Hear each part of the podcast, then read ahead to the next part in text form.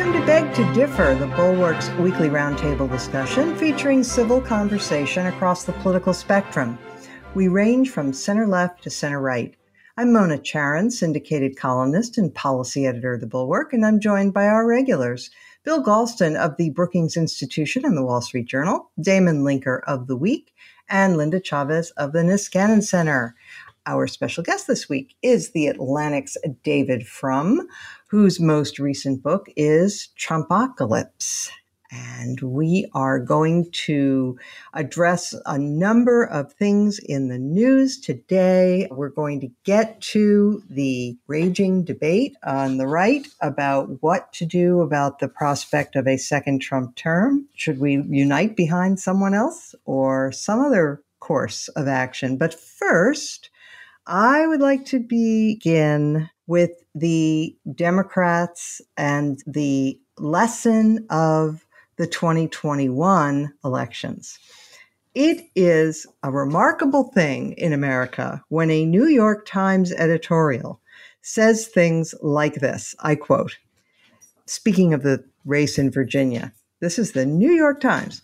Democrats lost there, even with a longtime moderate as their candidate for governor, because the party has become distracted from crucial issues like the economy, inflation, ending the coronavirus pandemic, and restoring normalcy in schools, and isn't offering moderate, unifying solutions to them. And that was one quote. Here's one more. The concerns of more centrist Americans about a rush to spend taxpayer money a rush to grow the government should not be dismissed. So, David, Frum, are you as amazed as I am that the New York Times, of all places, is sounding like the bulwark? They've caught up with you at last. look, obviously, we have to be very careful about overinterpreting these plus one elections. Turnout is low, political mobilization is low, the out party always cares more, and there's a long tradition of the out party doing much better than the in party in, in the plus one. But what we can see, and here are a couple of things I think really to point out to. One, DeSantis is one of the most popular governors in America, and should anything happen to Donald Trump, a credible candidate for the Republican nomination. Because among all the foolish and silly and provocative and obnoxious things he's done, he made one tough call, which is he reopened his state schools to in person instruction last August. Parents reward that. The blue state governors, by and large, yielded to pressure from teachers' unions and said no. And the other thing that is going on right now that I think is very important is the pressure on family budgets from rising prices. And this is an issue that has been invisible to a lot of people who, who talk about politics because you click the button on Instacart and whatever comes comes. But for people who are really shopping carefully, uh, what has been happening to the price of beef, what has been happening to the price of milk, what's been happening at the pump, those prices have become an overwhelming issue. And the last thing that's going on, this is a place where these economic and the cultural concerns coincide, is the kinks in the supply chain plus this huge consumer demand driven by the money that has been put in consumers' hands means that there's a job shortage that is summoning workers from across the world to come to the United States. They're behaving rationally. Why wouldn't they come? But the Biden administration has been overwhelmed and faces a border crisis, not exactly of its making, but that is upsetting a lot of moderate minded voters, especially in the South and West. Okay, with apologies to the rest of the panel, who I will come to in just a minute, I want to pursue this inflation matter a little further. You wrote a book called How We Got Here, fantastic book about the 1970s, and I remember your description of inflation in that book. It was really uh, memorable. In any event, there's a lot of talk about this being transitory, although those voices are now getting a little quieter, especially with the latest number coming out that we had 6.2%. And that is the highest that we have seen in this country since 1990. But I want you to respond to the argument that Jonathan Chait made, which is that the inflation that we are seeing is a combination of the quantitative easing, this bond buying program of the Fed, combined with the huge 1.9 trillion American Rescue Plan, which was immediate money put into Americans' pockets, meant to be spent immediately to prevent the economy from really tanking. And that that is what created all of this liquidity. Whereas, Chait argues, the Build Back Better program is not inflationary because it's spread out over 10 years. There are taxes in it so that it's not more deficit spending. What do you make of that argument? Well, remember, the inflation you get today is the product of the choices you made three years ago. So the economy as huge as the United States does not respond quickly to actions of, the government. And that's one of the reasons why disinflation is so difficult because you start doing things and the inflation does not respond because it just takes a while for these things to feed through. So, along with the things you mentioned, all the stimulative actions that took place in 2020. Um, right. Um, Trump administration's actions, they're part of the price increases that we're getting now. And I'm not even going to say that those decisions were necessarily wrong. But given that that's so, yes, the inflation may be transitory. You know what else is transitory? The congressional majorities and presidential administrations. And I, I, think there's a yeah. very practical choice that America faces, which is relatively moderate actions now to reduce demand, to raise interest rates, to withdraw support from money markets, which will probably begin to have benefit in two years or more drastic actions after the 22 elections, which I think is what is going to be coming. And the first means that the Democrats are probably in trouble in 2022. But the second course means that Biden or whoever it is will be running in 2024 in the context of rapidly rising interest rates. Last point on interest rates. People say, well, it's just a point or it's just two points. What's the big deal? But if you're a small business right now, you're probably paying on your line of credit maybe five points if, if you've got a good credit record. If that line of credit goes up to six and a half. Yeah, it's only a point and a half. In percentage terms, if you look at how much were you paying for borrowing before and what's your coupon now, that's a much more dramatic increase. And that affects your hiring. And that may even affect whether you continue to maintain your employment at the level it is now. So if we get a couple of points of interest rate increases in 2023 instead of a half a point of increase now, it's going to really ramify through the economy in time for the 24 election. Damon, in response, perhaps, to the uh, election results, the Democrats, with the help of some Republicans in the House, did finally pass the hard infrastructure bill. But when Biden was asked about inflation, he said that the answer was to pass the Build Back Better program, that this would be the way to fight inflation. So, on the one hand, he's acknowledging that inflation is a problem, so he's not pretending it's not there. But on the other hand, does it feel like the Democrats are just too much in this rut and can't maneuver? I mean, I, one does think of Bill Clinton. Now, admittedly, these election results were not as devastating as, as Bill Clinton's reverses in 1994, but they are a very, I would argue, very strong signal, especially in, in more liberal precincts where, where voters were sort of rejecting the progressive worldview. So, do you think that the Biden administration is signaling this well that, that they're on it, that they can change gears?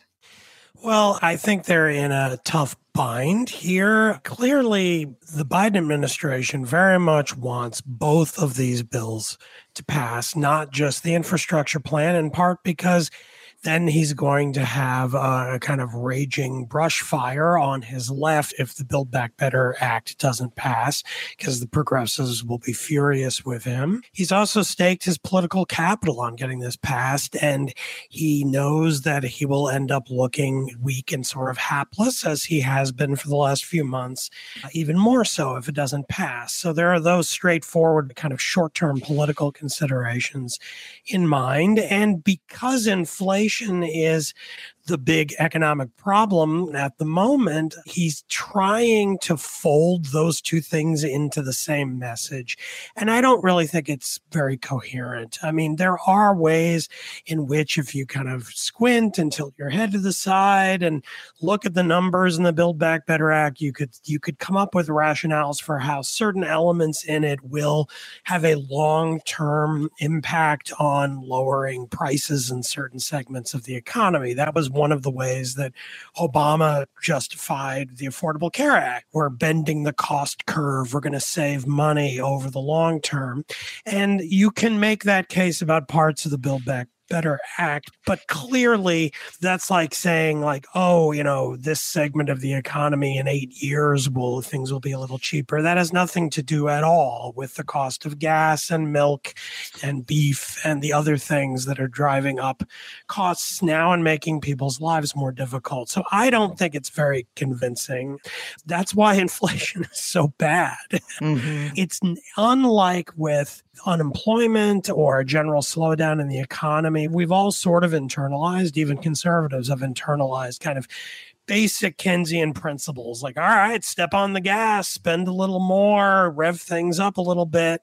Then you also can go the Fed path and so forth, which we've done a lot of over recent years when things slow down. But with inflation, as David was sort of indicating with some of his comments, most of the things that you can do, first of all, don't take effect for a long time. And secondly, they cause other kinds of pain. Mm-hmm. And so, how Biden is supposed to respond to this, uh, it's a problem. And he could just go back uh, while he's still around and have a chat with Jimmy Carter about how difficult it can be. Um, so, yeah. uh, he's in a bind. I don't really know what to advise him. I do think trying to sell passage of the Build Back Better Act as a response to inflation is unpersuasive and faintly ridiculous. So I, I, don't really think that's very helpful. But the last point I'll make is simply he's also very afraid that because it involves spending a lot of money, even if spread over 10 years, there is the danger that any momentum that was behind that bill is going to now just fall out and wane because Republicans and more moderate Democrats are going to be more receptive to the argument that what are we doing, spending more trillions of dollars when the economy is already overheating? That'll just make things worse, in fact, not better. Yeah, Bill, not only is President Biden in a tough spot, but Jay Powell, the chairman of the Fed, is also in a tough spot. And let's just note, as everyone has already said, but underline it with green ink that, or red ink, as the case may be, that whereas problems like unemployment hit some segment of the population, and it's never good to have high unemployment, inflation hits far more people. I mean, it hits everyone, but it really hurts everybody who's poor and middle class. And there's nothing that will make voters angrier faster than when all their prices are rising. And 60% of voters right now blame President Biden for it because he's president. So, coming to the Powell problem, one of the devilish things about inflation, about fighting it, is, as Damon points out, there are only a, a couple of tools that you have. One, the Fed mentioned it's going to taper its bond purchases. By the way, when they tried to do this, I think in 2013, the stock market went berserk. And I love this line. People called it the taper tantrum. So, Powell he's worried about raising interest rates, which is the one way we know to cut back on inflation expectations, right? He doesn't want to do that, right? Because we want to revive the economy. We don't want a recession. On the other hand, if you delay too much in raising interest rates, then people lose confidence in the Fed's toughness on inflation. And that lack of trust feeds inflationary expectations and causes inflation to redouble. I take it that had a question mark at the end of it. Well, yeah, I mean, I'm just saying it's a very hard position for the Fed as well. And what and what have you to say about all this? Wise seer from Brookings and the Wall Street Journal. well, I've been writing about the rising inflation problem for some time now. It was regarded as somewhat transgressive of disciplinary boundaries here at Brookings in a very friendly way. But there's a context to all of this. We have been in an environment of declining inflation rates and interest rates now for 40 years, ever since Paul Volcker got it under control. And if you listen to the old heads on Wall Street and in the bond markets, they are pointing out, I think correctly, that two generations of investors have grown up without inflation on their radar screen. And so the impact of this sudden surprise is being magnified, you know, by how discordant it is with their entire life's experience. And a lot of the political and economic reflexes that were well honed in the 1980s and 1990s have atrophied from disuse. And, and a lot of people who didn't go through it in the 70s and early 80s don't really have any concrete idea of what it means, what it feels like, and what you need to do in order to bring it under control, and how time is not your friend. And so Jay Powell is trying to maneuver within a context that is very, very unfavorable to an effective fight against inflation. There's a further problem. The Fed has what is known as a dual mandate, and that is price stability and full employment, whatever that means. And Powell, with the energetic backing of the White House, has kept his foot on the accelerator on the premise that we are very far from full employment. The evidence for that is that we are still down more than 4 million jobs from the peak reached in February of 2020, right before the pandemic hit. The problem with that premise is that employers are reporting just the opposite massive labor shortages, inability to hire people they need for crucial positions, enormous, by recent historical standards, wage increases in order to uh, attract people back into the labor force, which uh, has not been terribly successful so far. And it is possible that we are a lot closer to full employment than we think because a lot of the 4 million people plus have checked out of the workforce and aren't coming back. And that is a really crucial area of uncertainty where judgment is everything. My own view, for what it's worth, and it's been my view for quite some time, is that the majority of the people who checked out are not going to check back in again. And so the the wage increases that we've been seeing recently are an accurate signal of the labor pool that's available to employers. If that is the case, then the time to put the foot on the brakes is now and not six months or nine months from now. But to do that would have an immediate short term impact that the administration and Democrats, in particular, would deplore and resist as energetically as they can. And, you know, I don't want to question anyone's motives, but the fact that Powell's renomination as Fed chair has not yet been decided and announced is surely something that he's conscious of. And so, all of which is to say that I think the Fed is in a very tough spot because of expectations that have been built up both by this administration and by the experience of most Americans in the past 40 years. Okay. Linda, I want to ask you about something that's adjacent to this question about inflation and the labor market and so on. And it's it's this. So as Bill mentioned and others have mentioned, we currently have an economy in which employers are begging people to come to work. You cannot pass a restaurant or fast food place without seeing big signs in the window saying we're hiring. People say no waiting, you know, come on in. I mean, it is notable. And, and employers are, of course, talking about the difficulty of finding people to work. They're raising wages and so forth. But my question is is the decline in illegals coming into the country part of what we're seeing here? Is it that during COVID, we really did lock down the borders and made it really impossible for people to come for a stretch of time? That that might be having an impact. Not that this is either good nor bad. I'm just wondering whether you think that might be one of the things that's contributing.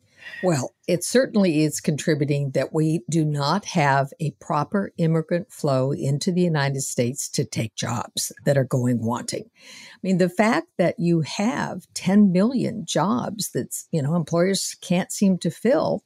And you're absolutely right. And several people have mentioned it raising wages will only bring people who are willing to do the job you want them to do into the workforce. You cannot raise wages enough to bring people in to do certain jobs. And the fact that we don't have a functioning immigration system in the United States right now is having an enormous impact on inflation. When you look back to the, the vibrant economies, back, for example, to the Reagan years, the Clinton years, you had a lot of people coming into the United States, both legally and illegally. I want everybody to come legally, but in order to do that, you have to give them a way to do so. And because we have had this absolute paralysis in Washington on immigration law and getting any kinds of reforms passed, means that we are simply using a system that may have made sense in 1965, it makes no sense in 2021. So the labor shortage could, in fact, be enormously alleviated if we started letting in more people. When you look at inflation right now, when you look at the inability to be able to move goods in this country, to offload them off of ships and to move them from the coast to the interior of the United States, there's a huge shortage right now of truck drivers. It is a labor shortage that is driving a lot of inflation. When you have people wanting goods and you don't have an adequate supply of those goods, the price is going to go up. And that is happening across the board. Why we cannot get politicians to realize that we've got to figure out a way to get those people who have the skills to do certain kinds of jobs to be able to come in, even if only on a temporary basis, to be able to take those jobs. That's one thing. The other thing that that I just want to briefly mention that we haven't talked about in terms of inflation is the impact of oil. And the fact is, uh, Saudi Arabia is if Donald Trump were still in office, Jared Kushner would be on the telephone to Saudi Crown Prince Mohammed bin Salman, and uh, they would work out a deal where uh, Saudis would begin pumping more oil uh, and releasing more oil, and you'd see the price go down. That's not happening now. Uh, a, lot of it is there's a lot of ill will between the Biden administration and the Saudis, some of it for very good reason. Uh, I don't think we should be dealing with Mohammed bin Salman. So, yes, the fact that we don't have any kind of decent relationship uh, between the Biden administration and the regime in Saudi Arabia is problematic. Part of that, I think, also has to do with the fact that Biden wants to get back into the Iran uh, nuclear deal. And even though it hasn't happened yet, uh, I think that has left a, a, very bad taste in their mouth. So, so I think it's driven by two things. It's inflation right now. The, the two main drivers, I think, are the problem with not enough workers and the fact that oil production right now, again, held a little bit hostage, even though we could be producing more of our own. And we just went through a week of climate talks and the fact that we don't want to be pumping a lot more carbon dioxide into our air probably also doesn't help lower the cost of oil. David Frum. So, we've had a lot of discussion about the possible causes of inflation during this podcast. And yet, the revered economist Milton Friedman is famous for having said inflation is always and everywhere a monetary phenomenon. So, can you explain that and explain how that fits into all of these other things that we've been discussing vis a vis inflation? What Friedman meant by that was he assumed that, or he took for granted that, that if you had a situation as we've had since 2020, and as we had previously after the financial crisis, where governments are putting enormous amounts of purchasing power into people's hands, that would only translate into a generalized inflation if the monetary authorities agreed because other, otherwise it would translate into real price increases in specific commodities, and that would then make the economy slow down and, and go into reverse. But we have had an incredibly permissive monetary environment. And we mm-hmm. also have a, a new world, and this is something that really has changed since people like us came of age. The whole concept of what is money is a lot hazier than it used to be. I mean, this is a question that can make you kind of nuts if you think about it too much. Makes um, your eyes but, cross. Yeah. yeah. Monetary thinking does attract a disproportionate number of cranks, but money has taken on ever wider meanings. But there's a lot of liquidity, let's put it that way. And authentic increases in demand can translate into a generalized price increase. But let's say also say this. Let's say, you know, there's an argument that some people have that what's happening right now isn't really technically speaking inflation, because even as the price of beef goes up, the price of cloud computing continues to come down. So I, I actually I'm careful about using the phrase inflation. I talk about price increases from the point of view of the people who are going to be deciding the fate of Congress and the president in 22 and 2024, it doesn't matter whether this is a general price inflation or not. It only matters whether they are no longer able to buy things as conveniently as before.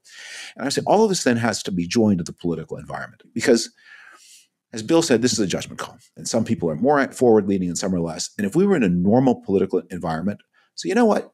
Pay your chances. And if Biden is right, he gets away with it. If not, then somebody else takes over, as happened in 1980. Carter got it wrong. Reagan was there. It's not the end of the world. But we are in a situation where if Biden and Jay Powell and other authorities get it wrong, what they are doing is opening the way to a return to power of a Trump administration that this time is much more bent on revenge and has a better idea of what it wants to do and how than it did in 2016 17. So it's a very scary, we, we we're in a little bit uh, like a situation like Italy in the 1970s, where you had a two party system. One party, the communists, was just too dangerous to trust with power. And when you have that, it's really important that the other party, the less dangerous party, not make mistakes. Which will bring us to our second topic. There is a debate currently raging on the, well, what some people call the never Trump right, but that's really a misnomer at this point. But in any event, some polls are showing that Trump is now more popular than Biden. Polls are certainly showing that the Republicans have an edge on lots of important issues for the voters, including crime and the border and inflation and many other matters. So it's really dicey for the Democrats. And as David pointed out, the alternative is very, very frightening to about 55% of the country, but that may not be enough. So here's how the debate is shaping up. And uh, Damon, I'm going to come to you first on this. You wrote about it this week. Why don't you sketch it out? You've got Ross Douthat and Conor Friedersdorf suggesting, well, Ross Douthat tweeted that Glenn Youngkin should run for president. um, and Conor yeah, he did that on, on, the night of the election. Yeah. Yeah.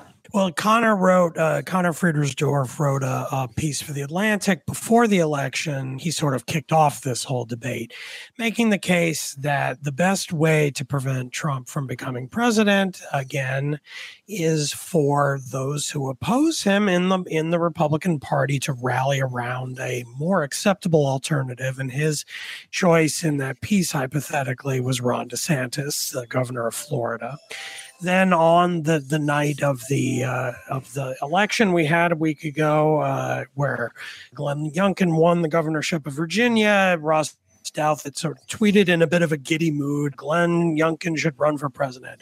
And so this sort of kicked off a digital debate with the Bulwark's own Sarah Longwell weighing in with, I thought, a very powerful piece a few days ago which is that actually neither Youngkin nor DeSantis nor pretty much anybody else who's considered to be the likely people to run, uh, besides Trump, to run for the nomination in 2024, none of them have sufficiently distanced themselves from Trump. Therefore, none of them should really be supported by anyone who is worried about Trump's influence because the core problem of Trump is really his voters. You know, you can debate about whether it was that they had gone bad first and then Trump just came along, or Trump sort of possessed them and made them go nuts and start to support overturning elections and so forth. The danger is that you support an alternative to Trump, but then if the base of the party demands, that that person do something Trumpian, we have no reason to think they wouldn't go along with it because they're too cowardly to actually stand up to Trump now. The question then arises Does this mean that people who used to be uh, define themselves as never Trump are they now never Republicans? So you basically can't ever vote for a Republican. You basically have to vote for a Democrat. And I think Sarah Longwell's position is technically speaking not that because she is very uh, openly says there's no reason why you couldn't support Liz Cheney or Adam Kinzinger or Larry Hogan uh, or Charlie Baker Baker, any of them, all of them Republicans. You could vote for them for president. But of course, the reality is that all of them are either on the endangered species list, as Kinzinger has already said, that he's retiring, and uh, Cheney looks like she's going to be pretty darn vulnerable coming up. And with the governors, Hogan and Charlie Baker, they are both far too center center right governors to ever have any shot in a Republican primary in 2024. And so, in effect, that position seems to be that, yeah, we can't really support any electorally viable Republican. So that's the the lay of the land in the debate. And I, I mean, I did write a short piece about this because I do think it's an interesting and an important debate and argument. I personally don't have all that much to contribute to it because, as I sort of joke in my little column, I became never Republican before it was cool back in 2004. I cut loose from the Bush administration during his reelection campaign for all kinds of reasons Iraq, gay marriage, many other things. So I've sort of been in the position ever since then of saying, yeah, I don't always love the Democrat, but the Democrats as a whole, as an institution, are a more responsible alternative than what I consider the Republicans to be. So I am, in effect, a never Republican voter. And um, come on in, the water's fine. yeah, there, we have a caucus of 12 people. It's great. it's at least double that. um, Linda, one of the flaws that, as I see it in Conor Friedersdorf's piece, and I, I, I'm a big fan of his writing, but one flaw is that he said in 2016, the Republicans never coalesced around an alternative to Trump, and therefore Trump was able to march to the nomination. And that's right, but that's not the situation in 2024. In 2024, let's face it, it is Trump's for the asking. There is no one, it doesn't matter if, you know, if every uh, intellectual and never Trump Republican and, and a whole bunch of others got behind Ron DeSantis or, you know, Jesus Christ. It wouldn't matter. I mean, Trump would have the nomination if he wanted it. So, this idea of uniting around an alternative strikes me as a little bit fanciful as long as Trump is in the picture. Well, I hate to uh, say you're right, but I think you are right. I think the nomination in 2024 is Donald Trump's for the asking. Whether he will go through with it and actually do that, I, I don't know. I, I mean, if I were betting today, I would say yes. But you know, 2024 is, after all, three years away. It's not it's not tomorrow. Things can happen, including to him personally, both in terms of his health. He's not a young man. He's lost a little weight, but he's still overweight uh, doesn't get a whole lot of exercise. Something could happen. Both of his parents live to be in their 90s. Well, that's true. That is true. um, but um, so something could happen to him, or he could decide that you know he's got he's got a lot of legal problems that could yet end up derailing his efforts. You know, he announced this big media. He's going to start his own media company. What motivates Trump? There are two things that motivate Trump. I think one is adoration and the other is money. He's got the adoration for the asking with the Republican Party, but money still matters to him a lot. And if money uh, is not as easy to come by, and he if he is having some financial trouble, uh, that I think could motivate him. But uh, you know, I sort of despair when I hear Damon and when I hear others saying never Republican. I am still at heart a conservative Republican on policy issues, pretty much across the board. Not all social issues, but mo- most economic issues. I am certainly a, a, traditional Republican on foreign policy and defense. That doesn't make me a Trump uh, Trumper on those issues because he was anything but traditional uh, in those arenas. I will not look forward to having uh, to vote uh, for a Democrat in 2024. I am very disappointed in Joe Biden. He is not leading the way I thought he would. He is, I think, he is lurch left. I think that in his rhetoric, in his tone, in his whole persona, he seems to be much more worried about progressives than he does about the very people who gave him the nomination and helped make him president. And that concerns me. And I also think he's too old. I think both Trump and Biden are too old to run for president. And I can say that with more authority as somebody who is almost as old as them. I'm 74.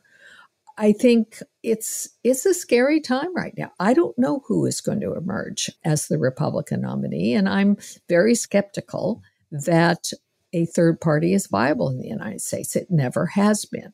I think the best thing that could happen for the future of America would be for Biden to decide not to seek a second term, for Kamala Harris not to seek the nomination, and for a younger, uh, more centrist Democrat to emerge uh, as the nominee who could be a viable alternative to Donald Trump. Because, as I said, Trump is right now likely to be on the ticket.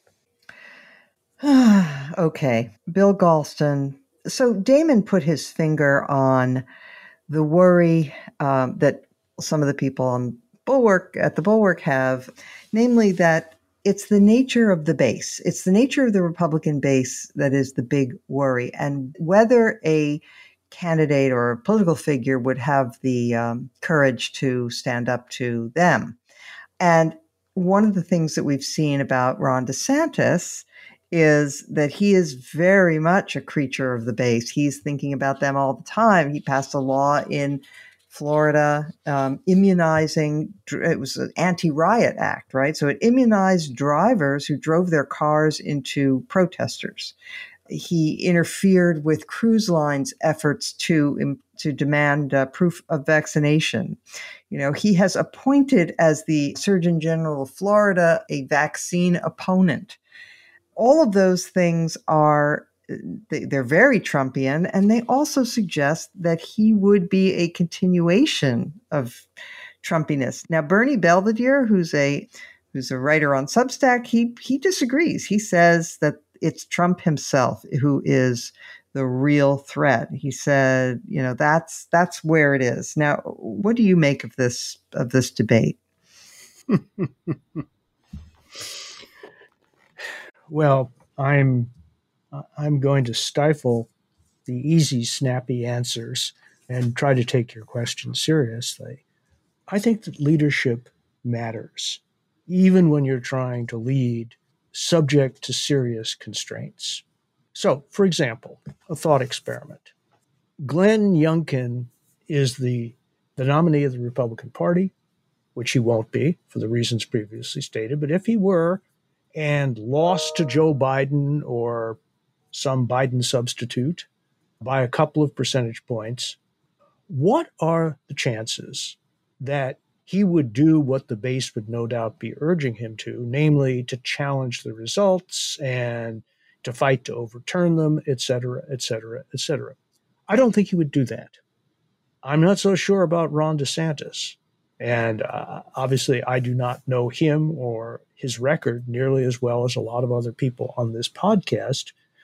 But I have almost zero confidence that he wouldn't simply try to do, to the best of his ability, what Donald Trump would have done if Trump had been the nominee. So I do think there's room for discretionary judgment, at least in these thought experiments. Some potential Republican candidates would not only heed the base, but magnify its worst instincts. Others would do their best not to succumb to the prompts from the base that they considered to be particularly immoral or distasteful or threatening uh, to the fabric of our democracy. And so, in a world in which Donald Trump is not running for the Republican nomination for, for the reasons that Linda stated, or perhaps others, I certainly think it makes a difference who gets the nod to be the Republican nominee. And I would hope that under those circumstances, with Trump not in the race, that sound and respectable Republicans would not repeat the mistake that they made in 2016. And instead, well, they made lots of mistakes. Would you would you urge people to to unite behind someone like DeSantis as a way to prevent Trumpianism? No, from, for the reason yeah, stated. Yeah, the reason okay. stated because the whole premise of this thought experiment is that there's will be no functional difference mm-hmm. between DeSantis and Trump. I think mm-hmm. there would be a functional difference between a Youngkin and a Trump, or Youngkin and DeSantis for that matter. So here's my bottom line if Trump puts himself, you know, in the running for the nomination, he will get it. The interesting question arises if he doesn't.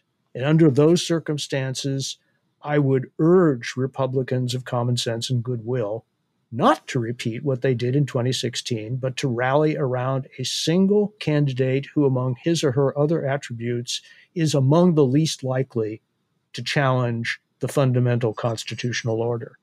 And I would advise them to use that as their principal criterion for choice. David Frum, some people might say that if Republicans followed Bill's advice, and I, I think he means it, you know, in good faith, but I think the response would be, okay, you've just written off 40% of the Republican base. They will not vote for anyone who uh, distances him or herself from Trump. That's just not on. It, it has to happen. So it has to be someone who is a Trump loyalist of some sort. Otherwise, they can't get the nomination. Right? So, a joke. Okay. Uh, the, the village matchmaker comes Desperately need one. yeah, we do. the village matchmaker comes to Yossi the carpenter, who has an unmarriageable son. Mm-hmm. And she says, I, I think I found a match for your son. He said, Well, that's incredible. No one else has been able to. No, I've got it. It's the daughter of Lord Rothschild in Vienna. he's, he, he's, dumbfounded. And he raises a series of objections. Vienna's so far away. Uh, the, the, Rothschilds are barely Jews. Um, he doesn't know what the kosher, how, what would happen with the grandchildren. And she, the matchmaker just eloquently dismantles one objection after the other. And finally, Yossi says, Terrific, fine, I'm convinced. You have my consent. To which the matchmaker says, Well, that's half the job done. right, right, right. So, uh, what are we talking about? What are we talking about? Conor's free. Okay, Conor, you know, maybe you like Ron DeSantis, maybe other people. Barring indictment or hospitalization, Donald Trump is a Republican nominee in 2024. I would That's- say death, not hospitalization. Well, I didn't want to say the word. I'm not even sure Um, death would do it, Tom Mona. so he's going to be the nominee, barring those eventualities. Should should those eventualities arise, we will return to this conversation and have it again. But in the meantime, we have uh, we have this fact, which is the most corrupt president in American history, and there really is no runner-up, uh, who interrupted the peaceful transition of power with a violent attempt to disrupt an election. That guy is going to be, barring some accident, the next leader of one of the two big parties in the United States. That's the thing to think about. And barstool politics of maybe it can be this governor, maybe it can that be. Glenn Youngkin isn't going to run. And Ron DeSantis will only run in the event of indictment or hospitalization, or um, actually, indict, sorry, conviction or death, because the indictment won't do it. right, indeed. Uh, so, so uh, there is no off ramp here. Um, that we have a Trumpy political party, and we have to deal with that. Now, uh, I if the question is, it, do we hope? Uh, obviously, we have to hope that the n- many people who have supported Donald Trump that we can find some way to rally them to support legality and constitutionality again. And how that will happen, I don't know. But that is a question for the post Trump era. And 2021 ought to have been the post Trump era, but it's not. We're not in the post Trump era yet. So let's not worry about hypotheticals. Let's be mind, let's let's stick to Yossi the Carpenter's first position, which is it's not going to happen. Right. Bringing me back to my hobby horse that I've been on basically since January, which is that the only job that the Democrats in power really have is to govern in such a fashion that these Republicans cannot be returned to power. And they're not they're not doing very well. Uh, yeah, that's it. That's the only thing they should be doing. You know, all of this dream fantasizing about every liberal program they've ever wanted. It's just, it's irresponsible in the face of the threat. It just is. And so it, the Democrats are almost as responsible for our current dysfunction as the Republicans because they are really they are whistling past the graveyard. Anybody disagree? 100% agreement. All right. Well, that was that was grim. So let us let us move on. We now come to the highlight or low light of the week. Arguably, the last topic was the low light. but uh, let us begin with Bill Galston. Uh, sure. The conventional wisdom after our chaotic withdrawal from Afghanistan was that the attention of the American people would quickly you know, switch to purely domestic topics, uh, that the memory of the kind of withdrawal it was would fade quickly, and it would have no political am- impact. Just today, as a survey from a really interesting uh, group called More in Common, which explores polarization and antidotes to it, came out. It's called After Kabul Veterans, America, and the End of the War in Afghanistan. Let me set this up briefly. Yeah. We've, you know, since two, 2001, more than 775,000 American troops have cycled through Afghanistan, many more than once. Uh, there have been more than 2,400 deaths, almost 21,000 wounded. The war so far has cost more than $2 trillion. And if you take the long tail, including care for veterans, into account, when the dust settles in a few decades, it'll be more like $5 trillion. And it turns out that the American people remain extremely unhappy about the mode of our withdrawal from Afghanistan, and veterans are enraged, more than enraged. 76% of veterans are angry about the way we withdrew from Afghanistan. 73% feel betrayed. That sentiment is especially intense among Afghanistan veterans. Two thirds of veterans feel an acute sense of humiliation about the way we withdrew. Uh, you don't need to know a lot of history to know that these are very dangerous sentiments if left unattended. And I could diagnose the consequences of these sentiments uh, in modern European history of many, many countries. So we better do something about this. And the survey indicates that in addition to doing right by our veterans, the single most important thing we could do is to do right by all of the Afghans who worked with American forces over the past two decades. Our veterans really, really, really care about that. I surprisingly, they seem to care about that even more than they care about the one or two hundred Americans who are still left behind in Afghanistan, many out of choice rather than necessity. Amen to that, and thank you for bringing that up on this Veterans, Veterans Day. Day. Yes, yes, exactly. Um, this this podcast won't uh, drop until tomorrow, but uh, we are recording on November 11th. Linda Chavez. Well, I want to point to a highlight for the week. And first, I will just note to, to our listeners that among the various organizations I'm affiliated is an organization called Renewed Democracy Initiative. It was started uh, by the chess great Garry Kasparov and a host of others, uh, many of whom have been on this uh, program. And it is an organization that is focused on preserving democracy and particularly focused on the potential loss of democracy here in the United States. And I think Garry and others who are involved with this realize that the United States has stood as a beacon of freedom and liberty and democracy around the world. And it has given hope to many dissidents around the world. So the RDI has a new project called Frontlines of Freedom and it is bringing attention to a variety of dissidents from various countries.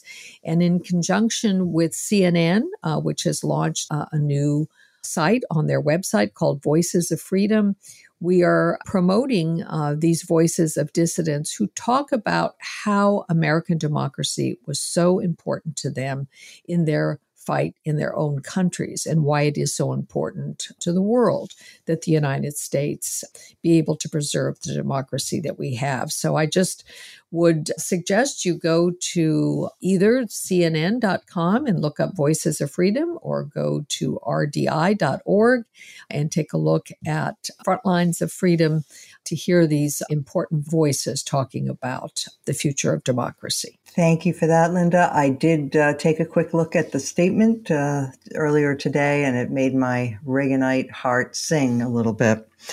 Also made me sad because of how much has changed since then, but Yes, that's normal. Uh, okay, Damon Linker. Well, I have a highlight, although I, I will say that it's less of a highlight than I sometimes have when I go on the positive side, simply because I'm going to be focusing some attention on something that, technically speaking, barely even exists. It's more of an idea, but it's an encouraging idea for me. Um, there was an announcement this week on the, uh, it was actually made on the Substack of Bari Weiss that uh, she and some others are involved in the proposed founding of a new university titled the University of Austin, as in Austin, Texas. A number of high profile people are involved in this. Well, first of all, the, the uh, head of this new school is a guy named Pano Kanelos, who is uh, the former president of St. John Annapolis. Niall Ferguson, who wrote a, an interesting uh, Bloomberg column about this enterprise that he's involved with. Weiss, uh, Arthur Brooks, formerly of uh, AEI, Glenn Loury, Nadine Strossen, uh, Steven Pinker, Andrew Sullivan, lots and lots of other people Tyler Cowen, Jonathan Rauch, who was on the podcast just last week. In fact, uh, all of these people and many more are sort of announced on the board of advisors for this institution. The idea is sort of, in a nutshell, to create a university that will be decidedly non woke, very much against the censoriousness that seems to be coursing through a lot of liberal institutions and especially universities these days. The reason why I'm only giving a mild kind of thumbs up for this is, is I, I was embroiled a lot this week on Twitter in in a lot of arguments about this place, and I was really kind of appalled by the vicious snarking against this by a lot of academics and liberal journalists on Twitter about this. And my stock response to it wasn't so much like, this is a great thing. How can you be so unfair? It was simply like, well, this thing doesn't even exist yet. Can we just, can we just sort of kind of nod and acknowledge that it's there and wait to see. Uh, I mean, this is a school that doesn't have a campus, it doesn't have a faculty, it doesn't teach courses yet, it's not accredited yet. All of these things have to happen, and they're on a timeline where within, say, the next three years, we might begin to be able to judge whether or not it's successful. And in the meantime, let a thousand flowers bloom. What's the problem in seeing what becomes uh, of a project that uh, you know I, I think I, I, I don't think there's anything wrong with giving something new a shot. Uh, universities are very hard to start. There aren't a lot of new ones, and this one has some impressive people involved, and I'm eager to sit back and see what comes of it. Thanks, Damon. I'm interested in this as well. A number of the people involved in this project are friends of mine, others are people who I admire tremendously. There's just one thing that gives me pause, and that is that among their board of advisors or some such role, they, they chose Sohrab Ahmari, who explicitly is opposed to freedom of inquiry and said so. And they said, well, that's why we want you. And, or at least that's what he tweeted. Um, what do you make of that? Yeah, I, that doesn't particularly bother me. I mean, if a third of the board of advisors were people with that view, I would definitely be concerned. I mean, I I taught for two years in the late '90s at Brigham Young University as a non-Mormon, and that's a school that has as part of its mission the idea of it being in effect a closed university in the sense that it's run by the Church of Jesus Christ of Latter Day Saints, formerly known as the Mormons. They don't like to be called that anymore, but uh, uh, it's, it's them. And uh, did I have to kind of conform to certain uh, moral and uh, sort of behavioral expectations while there? Yes, I did. There were kind of some broad uh, limits to what I would be allowed to say in the classroom, but for the most part, I actually found it an extremely vibrant educational experience. And I think it's okay to have one person on a board of advisors of a dozen or two dozen people. You know, that's part of, for me at least, that's part of what pluralism is all about, that you can you can leave room for, say, a Hasidic Jew or the Amish person or the integralist Catholic in uh, Ahmari's uh, case, and uh, and have them kind of part of the mix. Again, I wouldn't want if if it became him and Patrick Deneen and you know a dozen other people who are all sort of sectarian in their outlook on these questions, then I'd say, okay, you're founding a sectarian religious institution, and clearly its motto cannot be the fearless pursuit of truth, which is what this place advertises as its goal. So I, you know, I noticed it, it, it, with just the one person on the board. It didn't bother me very much, even though I don't like him personally very much. Hmm. Uh, I I actually did find it discouraging because you know it's it's one thing to say you you have certain religious views that you um, but that you respect others' views as well, and uh, and Ahmari does not fall within that camp. So that's, I think, not a good sign for them. But we will see. Maybe, maybe you're right. Maybe it'll all be fine in the end. All right, David Frum. Highlight. On October 29th, uh, the FDA approved the application of the Pfizer vaccine for children 5 to 11. And as of the day that this podcast becomes available, we will have passed the millionth uh, person in that age range who will have had the vaccine let us hope that the five to 11 year olds have a greater generational sense than some of their elders do. And that this, this spreads and spreads and spreads. But for all the many difficulties, we've lived through a medical miracle. Um, human mm-hmm. consciousness hasn't always kept up with that. We've seen a lot of antisocial behavior, but what what scientific research and know-how has delivered has just been amazing. And I am so looking forward to the imminent end of this epidemic. I think it's really time that we develop now a plan to get the masks off. I've been in situations where I'm on like an airplane where 100% of everybody is va- double vaccinated let's get ready to call this terrible chapter in American history over. And let's thank to the parents and to the young people who are you know, doing the next installment of moving us to the post disease future. Great. And uh, once again, hats off to the brilliant scientists who, who did this for us. Okay, I would like to flag a piece by the uh, political scientist or political analyst. I'm not sure he's a political scientist exactly, but his name is Ruy Teixeira. Um, it's called Revisiting the Fox News Fallacy, and you can find it on Substack under the Liberal Patriot.